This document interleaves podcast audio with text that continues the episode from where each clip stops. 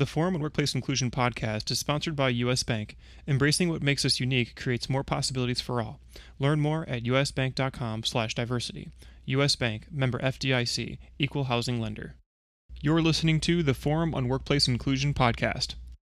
It's happening. The Forum's 33rd annual conference, Workplace Revolution, is March 8th through 12th, 2021. A forum conference like never before, the 33rd annual conference will be completely virtual with the same high quality forum programming you've come to know, love, and expect. This year's annual conference is our most affordable, most accessible, and at five days long, our biggest conference ever. Register early and take advantage of reduced early bird pricing. So join us from anywhere on March 8th through 12th, 2021, for the Forum on Workplace Inclusion 33rd Annual Conference, Workplace Revolution. Be a part of the global conversation, be a part of the solution, be a part of the workplace revolution. For more information, visit forumworkplaceinclusion.org slash 2021. That's forumworkplaceinclusion.org slash 2021. We get to engage people, advance ideas, and ignite change because of the generous support from our community. If you find our resources meaningful or valuable, please consider supporting the forum today. Visit forumworkplaceinclusion.org/donate. That's forumworkplaceinclusion.org/donate. Thank you very much for your support and generosity. With that, I'd like to say thank you to all our listeners and subscribers. You help support the growth of the podcast and reach new listeners. If you like what you're hearing on the Forum podcast, please consider writing a review on Apple Podcasts or wherever you listen to your podcasts. If you've already written a review, thank you. Please consider sharing our podcast with a friend, family member, or a colleague you think might find value in the content. Word of mouth is the best way the forum grows, so thank you very much for listening and sharing. Thanks again, and enjoy the show. Hello, and thank you for joining us for today's podcast, Harnessing the Power of Resistance Transformative Leadership Strategies Continued, with Maria Velasco and Dr. Christopher Sansone. I'm Ben Rue, Program Associate here at the Forum on Workplace Inclusion. This podcast is a continuation podcast of our November webinar by the same title, Harnessing the Power of Resistance Transformative Leadership Strategies, which had a lot of wonderful questions, which we were not able to get to during the webinar. So thankfully, Maria and Chris have agreed to come back and do this follow up conversation with me so we could answer a couple of those wonderful questions. Maria Velasco is founder and CEO of Beyond Inclusion Group, a comprehensive diversity, equity, and inclusion firm committed to helping organizations increase engagement, innovation, and performance by fostering inclusive and equitable cultures where everyone thrives and belongs. Maria is a strategic organizational development and leadership consultant for organizations seeking transformative change in the area of diversity, equity, and inclusion. She has over 15 years of experience developing and implementing sustainable diversity and inclusion initiatives to help strengthen and leverage diversity for organizations from a variety of sectors with the goal of reducing bias, increasing cultural competence, promoting inclusion, and institutional change. Her clients come from the fields such as education, healthcare, mental health, technology, scientific, government, and nonprofit organizations throughout the U.S. Maria uses appreciative inquiry and action learning methodologies to build cultures of inclusion to foster intercultural understanding. Born and raised in Salamanca, Spain, Maria has a BA in business administration and a master's in arts from the organization development and leadership and a graduate certificate in organizational consulting from Fielding University. Chris Sansone, PhD, is a partner at Verticle Leadership and has more than 20 years of experience designing leadership programs and change initiatives, engaging members' minds, emotions, and spirits in scientific, technological, university, and engineering organizations. A Prosci certified change practitioner. He helps his clients build workforces of change, readiness, and inclusivity. He has peer reviewed research published on leadership, program design, and leading diversity, equity, and inclusion change initiatives. Certified by the Coaches Training Institute, Chris's doctorate is in organizational development from the Fielding Graduate University, and he teaches at the Hoffman Institute. First of all, I just want to say welcome to both of you. Uh, thank you so much for agreeing to come back. We're really looking forward to continue this conversation and getting to answer a lot of these great questions that we weren't able to get to during the actual webinar. Oh, hi, Ben. Thank you so much for having us back. We're really, really excited to be part of this, this podcast uh, to continue the conversation that we started uh, a couple of weeks ago. Great. Yeah, no, like I said, um, also, we're also very excited. There was a great turnout during, during the during the webinar and uh, like I said, a lot of great questions. So I'm going to just jump right in with the first one, which is for you, Maria. It's how do you help leaders understand that they have personal work that they need to do? Hmm. This is such a great question. How do we help anyone understand that they have work that they need to do, and particularly leaders, right? So of the five strategies that we shared during our webinar that were the result of our research, um, and, and, I'm gonna repeat the strategies. Um, the first one is inquire into the underlying reasons of the resistance. The second one is widen engagement. The third one is educate and inform. The fourth strategy is work with leaders to push the agenda. And the fifth strategy that we share with you was address the underlying fear. So from these strategies, um, the one that has worked really well in my consulting experience is to educate leaders about two things. Um, the first one is to educate them about the benefits of having an inclusive workplace culture, okay? So research tell us that organizations with inclusive cultures are two times as likely to meet or exceed financial targets, three times as likely to be high performing, six times more likely to be innovative and agile, and eight times more likely to achieve better business results. So this type of education can really motivate leaders to think more about how inclusive their organization culture is and how what is their role. And this is the second thing that is very important to educate leaders about. What is the role they play in promoting workplace culture? Okay. So again, research shows that inclusive leaders have a very positive impact in how much individuals feel included in an organization. In fact, inclusive leaders increase the experience of fairness, respect, value, belonging, and psychological safety by 70%. So when leaders hear these statistics, they really start thinking about, wow, I wonder if we have an inclusive culture, right? And that's the next step uh, in helping them understand that they need work, personal work that they need to do. The next step is to take the pulse of the organization level of inclusion by administering a workplace culture survey, okay? So the results of this survey can be a wake up for leaders, as well as a great motivator for them to do personal work. Now, it is essential to break down the results of the surveys by different social identity groups, such as gender, ethnicity, race, abilities, sexual orientation. Looking at the overall results can be problematic, particularly if the organization has low levels of diversity because in that situation, the voices of those in the in, in, minority groups or underrepresented group can easily get lost in the overall results. So to wrap up my answer, educating leaders about the benefits of having an inclusive culture, about their role in promoting um, an inclusive workplace culture, and encouraging them to take a look at the current state of affairs in the organization can really help leaders understand and realize that they have uh, organizational work to do as well as personal work, work to do. Thank you so much for that. And and Chris, we're going to hop in with the next question for you. So right now there is there's a lot of political overlay, and some people are seeing DEI as a challenge to their personal political positions. What are your thoughts about how a company addresses fear without unleashing toxicity into the workplace? Well, first of all, I want to acknowledge that this is a fine line that we're balancing, that uh, continuing to have the conversation during a time when the political overlay is um, ripe for toxicity. There's no doubt about that. And yet, there's never been a better time because of people's awareness and sensitivity to what's going on, particularly around racial tension. And so, what there's a couple of suggestions I make. One is don't hit it head on.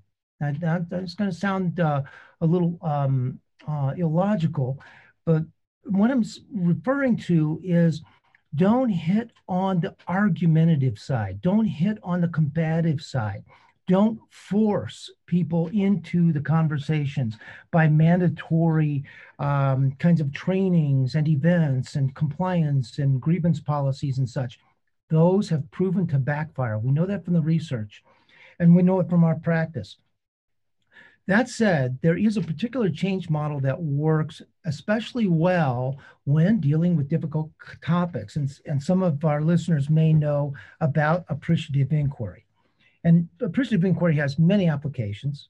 Uh, it is basically a change process that begins with affirmation.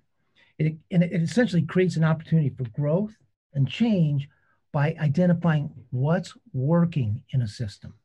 So we're looking for themes, actual occurrences, stories uh, that individuals and collectively they have been involved with around uh, change in the organization. We're looking for whole systems dialogue. So it's a way of engaging people in what is working and then converting those kinds of conversation into what we want to accomplish. So, a couple of principles around appreciative inquiry. Again, it's an intervention that really um, is highly effective at supporting diversity and inclusion and, uh, and equity initiatives in organizations. Here's some of the principles. Number one, every voice counts. Each individual has voice and merit that we need to listen to, needs to be included and integrated into our conversation. We don't have to follow every recommendation, but we have to listen. Second, every voice deserves to be heard. So that's the, the merit of listening. Each individual has a unique contribution to make. So we're looking to ferret out those voices and make this a collective experience. And third, every voice is included in the AI conversation in the room. And that's really actually very prescriptive to say that when we have an uh, appreciative inquiry event, we are looking to, uh, to eventually compile all of the data, as the name it, it, it indicates. This is an inquiry. We're looking to incorporate the data into a larger conversation. And so basically, these principles position AI as an OD change process, an organization development change process that really speaks to hearing all voices in a manner that's focused on strengths, on building capacity, and really is in, uh, is is crafting a new vision together. So, as maybe as easy as that sounds, it can actually be that easy. And there are some difficulties of keeping the conversation on track with what's working, what is positive. And even complaints can be brought into the conversation in a way that is productive. Even grievances can be brought into the conversation that are uh, that ultimately prove productive. It's our orientation. Rather than focusing on problems, we're focusing on strengths and opportunities.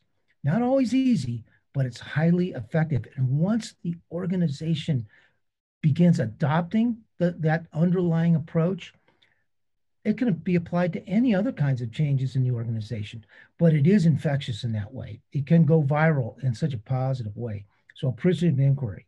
Um, I'll talk a little bit more about sort of forcing the issue as I was just uh, as I opened my answer to you. But I want to talk, I'll talk about that more specifically and what that could look like. But I'd say for right now, one of the best answers to that question of addressing toxicity in our environment now is focusing on strengths by way of appreciative inquiry. Thank you so Oh, yeah, Maria. Mm-hmm. Yeah, I, I don't have anything to add. great. Okay, great. Well, thank you. For, yeah, that's so important right now with, you know, the polarized uh, situations so many workplaces are in. So, Maria, this next question is actually going to for you. So, how do you help individuals develop the skills to move forward and become better people leaders? Mm-hmm. Uh, thank you. So this is a great question. Obviously, there are a lot of different approaches that you can take to developing leaders. However, our approach has um, four dimensions. So the first dimension is building the leaders' awareness about the need to change, right? So we do this by measuring the leaders' capacity to foster diversity, equity, and inclusion. As I mentioned in my previous uh, answer, we use at Beyond Inclusion Group the Intercultural Development Inventory as a tool to build that awareness. The second dimension to our approach is fostering reflection. Okay, so we help the leaders take a close look at their results, at their intercultural development assessment results, and to consider what may be the impact of these results um, in, in, in the day-to-day -day interactions with others and in their ability to lead across differences, right? So the third dimension of our development approach is facilitating learning for leaders through educational opportunities in order to increase their knowledge and to help expand their current mindset, okay? So we also help them develop new skills that lead to more inclusive behaviors. Now, these educational opportunities can come in the form of voluntary training programs. Uh, however, it is essential that the content of these programs specifically target where the leaders are in their diversity, equity, and inclusion developmental stage in order to be effective. Another developmental opportunity is individual coaching for leaders. A coaching relationship can really support leaders to turn toward challenges that they are experiencing when leading across differences and to help them develop goals, specific goals to improve, okay? And the, that, the last dimension that we use in our approach is taking action by strategically taking, engaging leaders in resolving real world, real time challenges within their organizations. For example, we often ask leaders to deconstruct specific policies and procedures with their new mindset in order to identify inequities and to reconstruct these policies and procedures using an equity lens. And that's just an application to everything that they have learned and Chris, one of our mm-hmm. webinar attendees said the struggle uh, for us is that it's always the same folks who are involved in our DEI. We're stuck figuring out how to engage those that are not interested or resistant. The company provided us with the book So You Want to Talk About Race, and people have shared frustrations with it, but mostly it's from non BIPOC. Mm-hmm. Yeah, it's exhausting, isn't it? to yeah. to be a, a, person of color and have this um, sort of be charged with this as as uh, as this as if you are resident experts. Um, I'll say it uh, briefly, and then I'm, I'm going to add a little more to this. But whites need white people need to step up. Um, I'm a I identify as a, a white male cisgendered. Um, I I got into this work um, sort of inadvertently, um, and it was due to a white ally. He he made a suggestion. I stepped up. I took on his suggestion, and one thing led to the other, and it's been a lifetime of focus, my professional life, and it's been enriching deeply. But that said, all right. So what do we do? You know, we have people standing on the sidelines, uh, perhaps even um, attempting to interfere. Uh, I said earlier that oftentimes hitting the topic square on can create more backlash than good. What we're looking for is momentum. We're trying, we want to get people engaged. In fact, if you look at our, our uh, five strategies that we that we identified through the research that we presented, uh, number two, widen engagement has to do with taking an all-inclusive approach, engaging, uh, engaging people in a positive manner. Um, what the research bears out as well as our own individual and uh, professional experiences, is that when managers actively help boost diversity in their organization, they begin to think of themselves as diversity champions. And that is true across race. So most organizations have an achievement mentality that they get rewarded for high performance, for meeting the KPIs that are identified. So let's make this a KPI, a, a key performance indicator that is transparent. Let's build it in to how we do our work together.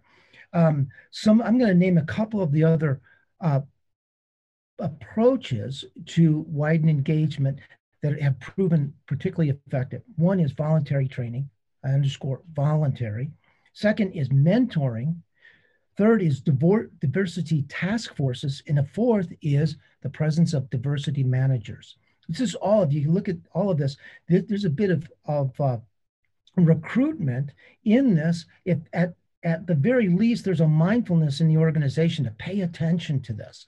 So by raising people's awareness and placing those in the view of what's important, what are we here to achieve? Now change starts to happen. We've got to create that engagement. We've got to uh, uh, create relationships where people will connect across race. There's uh, mentoring is an avenue to create that. Um, the uh, mentor, along with their proteges, exploit opportunities to support the pro- the protege to create change. And guess what's happening with the mentor? They're dissolving any co- cognitive dissonance that they've got about the change, and, and their resistance begins to dissipate. So they, you know, uh, they're invested. Uh, women and minorities have that we have shown have proven to benefit significantly from formal mentoring programs. Um, even top leaders that have helped to mentor others have become personally invested in the change themselves. Again, that's a cross race, and it's a it's a proven way to get leaders involved. So we really do have to enroll them. They've got to become engaged, and, and frankly, they have to look at it, as I did years ago, as through the lens of what's in it for me and find the driving force for what's important to you. You can't make anyone change. You know, it's like the old, old uh, uh, colloquial, colloquialism. You can bring a horse of water, but you can't force it to drink. It's like that. We, as Maria was indicating, if a person is invested in change, if they want to raise their performance indicators, if they want to move up the continuum on the IDI, then there's some motivation there that's what we're looking for. We're looking for to enroll people so that they adopt the change personally. So uh, I know there's more to be said about that, but I wanted to give Maria some time here. Maria, yeah. what's up? Um, what's what's next for Maria? You want to comment on this? No. Okay. Good, good, okay. Yeah. All right. Okay, well, great. Thank you. Well, I am going to hop in with another question for Maria. when leveraging resistance, to, do you consider different tactics for different ways people react to change? For example, early adopters, uh, late majority, like etc. Um, and also, which are more effective for each type? Mm-hmm. Great. This is a great question. And we know that in any change management initiative, we are going to find individuals that are at different uh, levels of readiness. And what I will say before going to each of the types and the um, strategy that I recommend, I will say that the strategy you want to use first, independently of the level of readiness of the individual, is to inquire into the source or sources of the resistance. This is the only way that you're going to make sure that you are addressing the specific concerns that that person has, again, individually of their level of readiness. Now, in terms of the different levels of readiness, we know uh, for change management theory that usually in any change management uh, initiative, we're going to find uh, 2%, 2.5% of individuals that are innovators. These are people who want to be the first to try the innovation. Um, they're venturesome, they're interested in new ideas, and they're willing to take risks, okay? So uh, for these type of individuals, there is really not much that needs to be done in order to uh, move them along because they usually don't have a lot of resistance, okay? Now, the other type of individuals that we find in change management theory is what is called the early adopters, which is usually about 14% of the population in an organization, okay? So these people are generally considered considered thought leaders and they have a lot of influence. Um, they enjoy leadership roles and they embrace change as well as new opportunities. Um, so they are already aware of the need to change So they are very comfortable adopting new ideas. So in this case, for the early adopters, the strategy that I recommend is to educate them particularly to help them develop new skills because they are already enrolled on the change, but what they want to know is the how to, right? Um, so that's the strategy. Uh, for the next group of individuals that are called the early majority, which tends to be about a 34% of, of any organization. Um, they're not, they, they don't used to be leaders. Um, um, so, but they adapt to new ideas before the average person. Uh, so for this particular group, um, the strategies that work well for them is to educate them about the vision, about the, about the why behind the initiative, and to really connect the initiative to their own values, okay? Because they just need to know why is this important for the organization and for myself as a member of the organization. Um, the next group, according to change management theory, is the late majority. It's about 34% of the population. They tend to be very skeptical to change and will only adopt an initiative after have been tried by others. Um, so the strategies to appeal to them is to widen engagement. And Chris has already been references, uh, referencing quite extensively about how to do that, how to widen engagement. Um, the last group is the deep resistors. And normally we find about 15% of the population in the organization tend to resist change. They are also called questioners, resistors, delayers. So these are people that are bound to tradition. They tend to be very conservative. Um, they are very skeptical of change and are really the hardest group to bring on board to any change initiative. Um, so in terms of the strategies that really will appeal to this group is um, to address their fears, you know, what it is that they are afraid. People that are conservative in general, they are afraid to lose their way of living, the way the things that have always been done.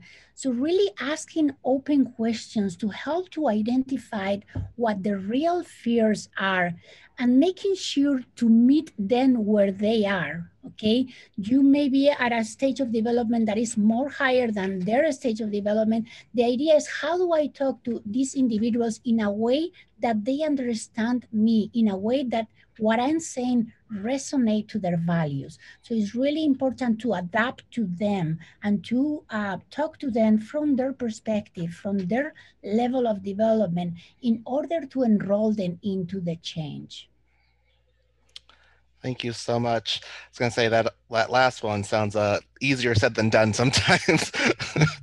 um, but yes, I can. I bet that uh, I was going. I was going to ask which one's your favorite group, but we don't have time. um, let's not get into that. Um, so we, I, we're moving on to unfortunately our last question. Um, again, I want to thank our listeners from the webinar for su submitting these wonderful questions. I wish I could take credit for them, but they're they're not my questions.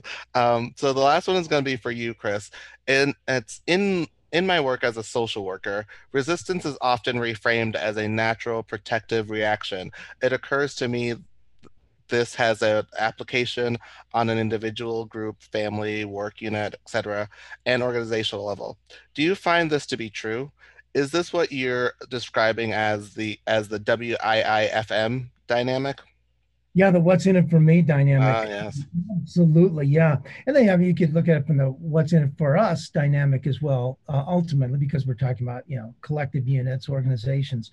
And, um, you know, that one thing I want to say yes to that resistance is a natural protective reaction. Absolutely, we all need resistance in order to change, and I, and I, and that um, may sound counterintuitive, and, and here's why. This is why resistance is a natural natural pre- precursor to change. It's an indicator.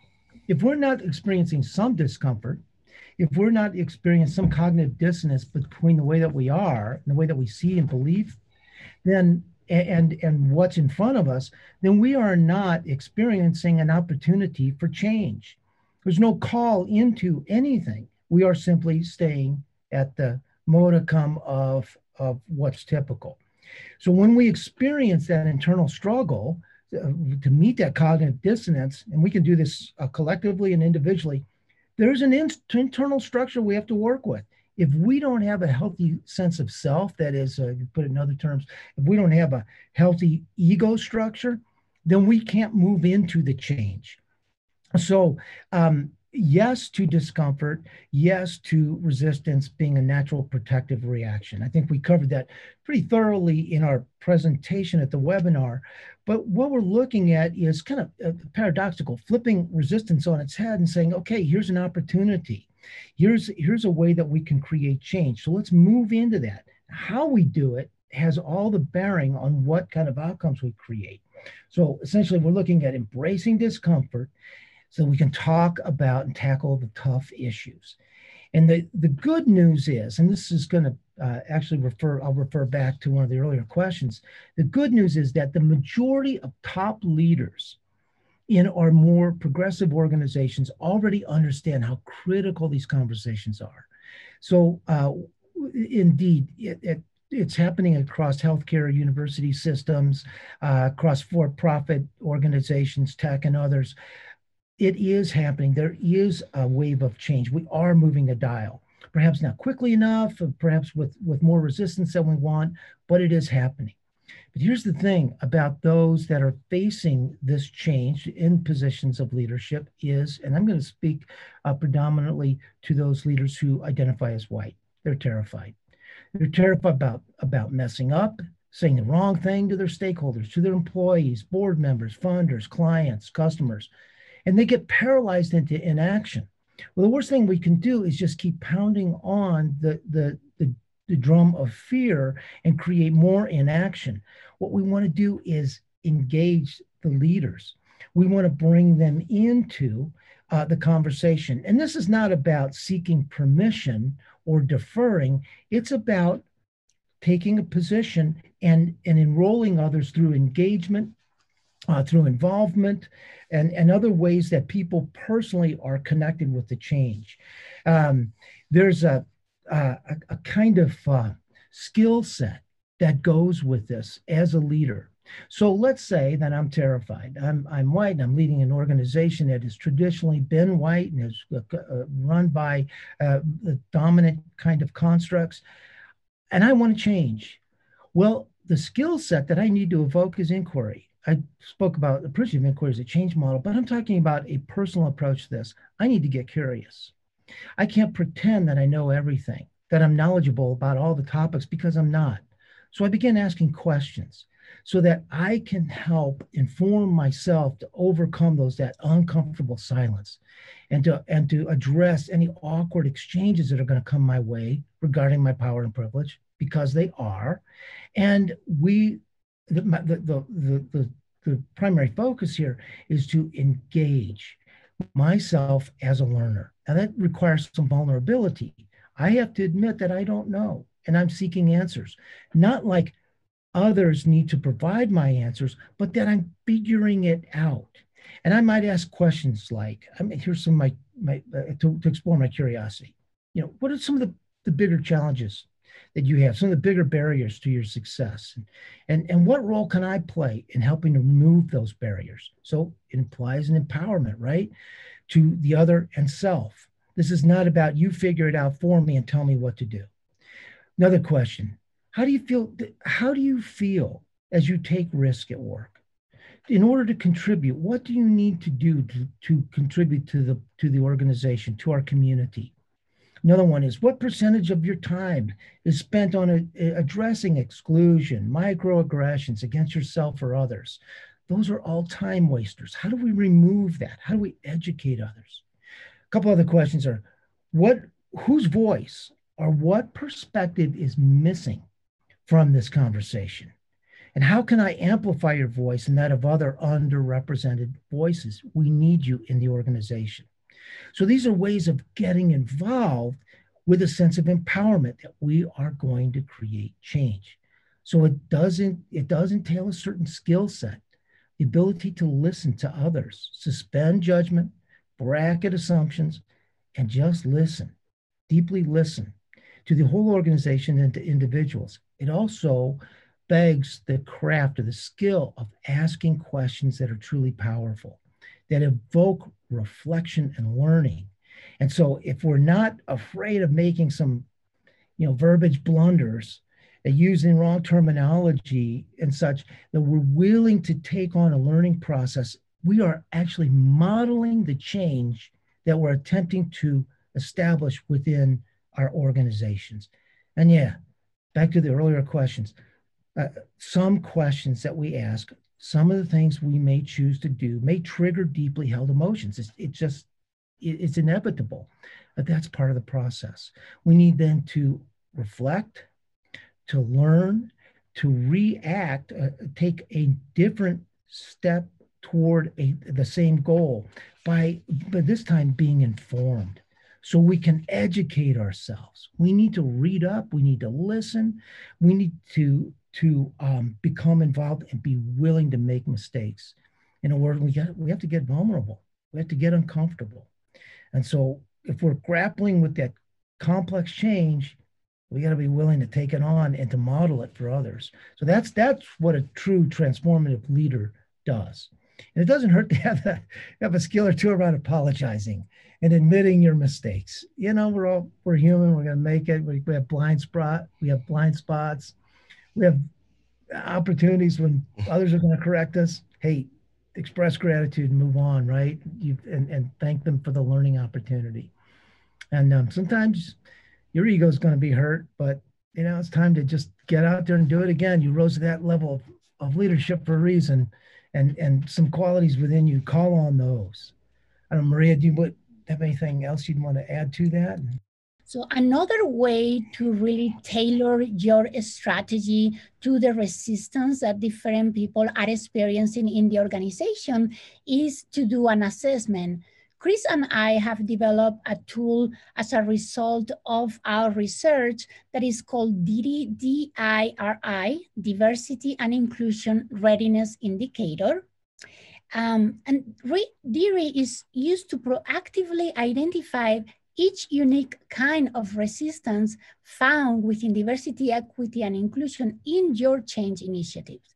So it really helps predict the different, what types of resistance, what are the sources of resistance that different groups within your organization are experiencing so you can uh, design specific strategies for the different fears that different groups are uh, experiencing. For example, uh, many times leaders experience resistance around, well, I'm not sure about what the impact of this initiative is going to have on our mission, or I'm not sure how this diversity, equity, of uh, inclusion initiative is going to change the way we do things around here, right? So you will know that for that group, through the assessment, you have identified that they need more education. So for that specific group, you will make sure to design that, that strategy. For maybe frontline employers,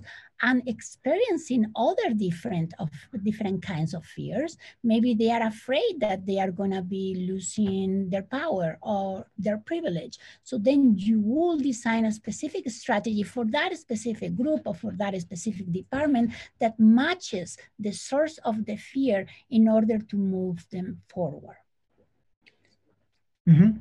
So um yeah, I think is a, a wonderful tool for, and it has a very specific or contoured application. That is that once once we know what we were looking to change, now we go out and continuously test it. It's sort of like a, a, a pulse check on the change itself. I mean, and it answers a lot. And I think with any initiative, we've got to pay attention to what, wh- why is this idea better than anything else we've done, or and conversely, another way to answer that is what happens if we don't change? And so that that kind of question gets surfaced in the, and, and it creates opportunity for having these conversations. So we get the results back, we take a look, and we say, oh, you know, it looks like we've got some barriers to change here around not really understanding how this idea is better. Another way we can look at it is you know, how consistent is this initiative with our own values, either personally or as an organization? How does it fit with our vision for our mission uh, uh, on our organization? And once again, that's an, another way of collectively tackling this issue of, of creating inclusion, creating equity without hitting it right on the nose and creating backlash. So we're looking at where the commonalities, and this kind of data speaks to that. Um, Maria, anything else you'd want to um, suggest? No, really, okay. that that I think the great application of this specific tool is that it can help you identify what are the most salient areas of resistance for certain teams, for certain individuals. So really, you can design different type of strategies at different levels of the organization. Mm-hmm. Um, mm-hmm. Mm-hmm. Ben, is all right if I if I throw in another. So one of the things that I want to emphasize is is uh, how to create that uh, the change, the momentum for change, without once again creating backlash. Because oftentimes hitting things overtly, hitting things in a mandatory sense, and uh, with a, a, sort of legal enforcement uh, posture, ends up creating backlash. But how about diversity task force? Now, this isn't uh, charged by the HR department. This is charged by executive sponsorship. This is director level and up, and ideally, the higher up we go, the better.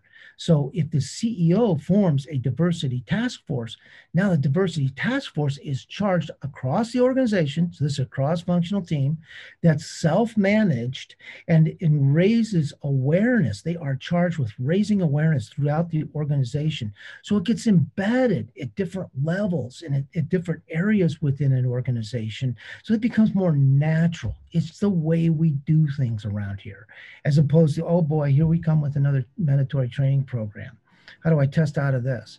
Instead, it's it's not even viewed that way remotely. It's simply the way we do things. So consider a diversity diversity task force led by at the highest level executive sponsorship.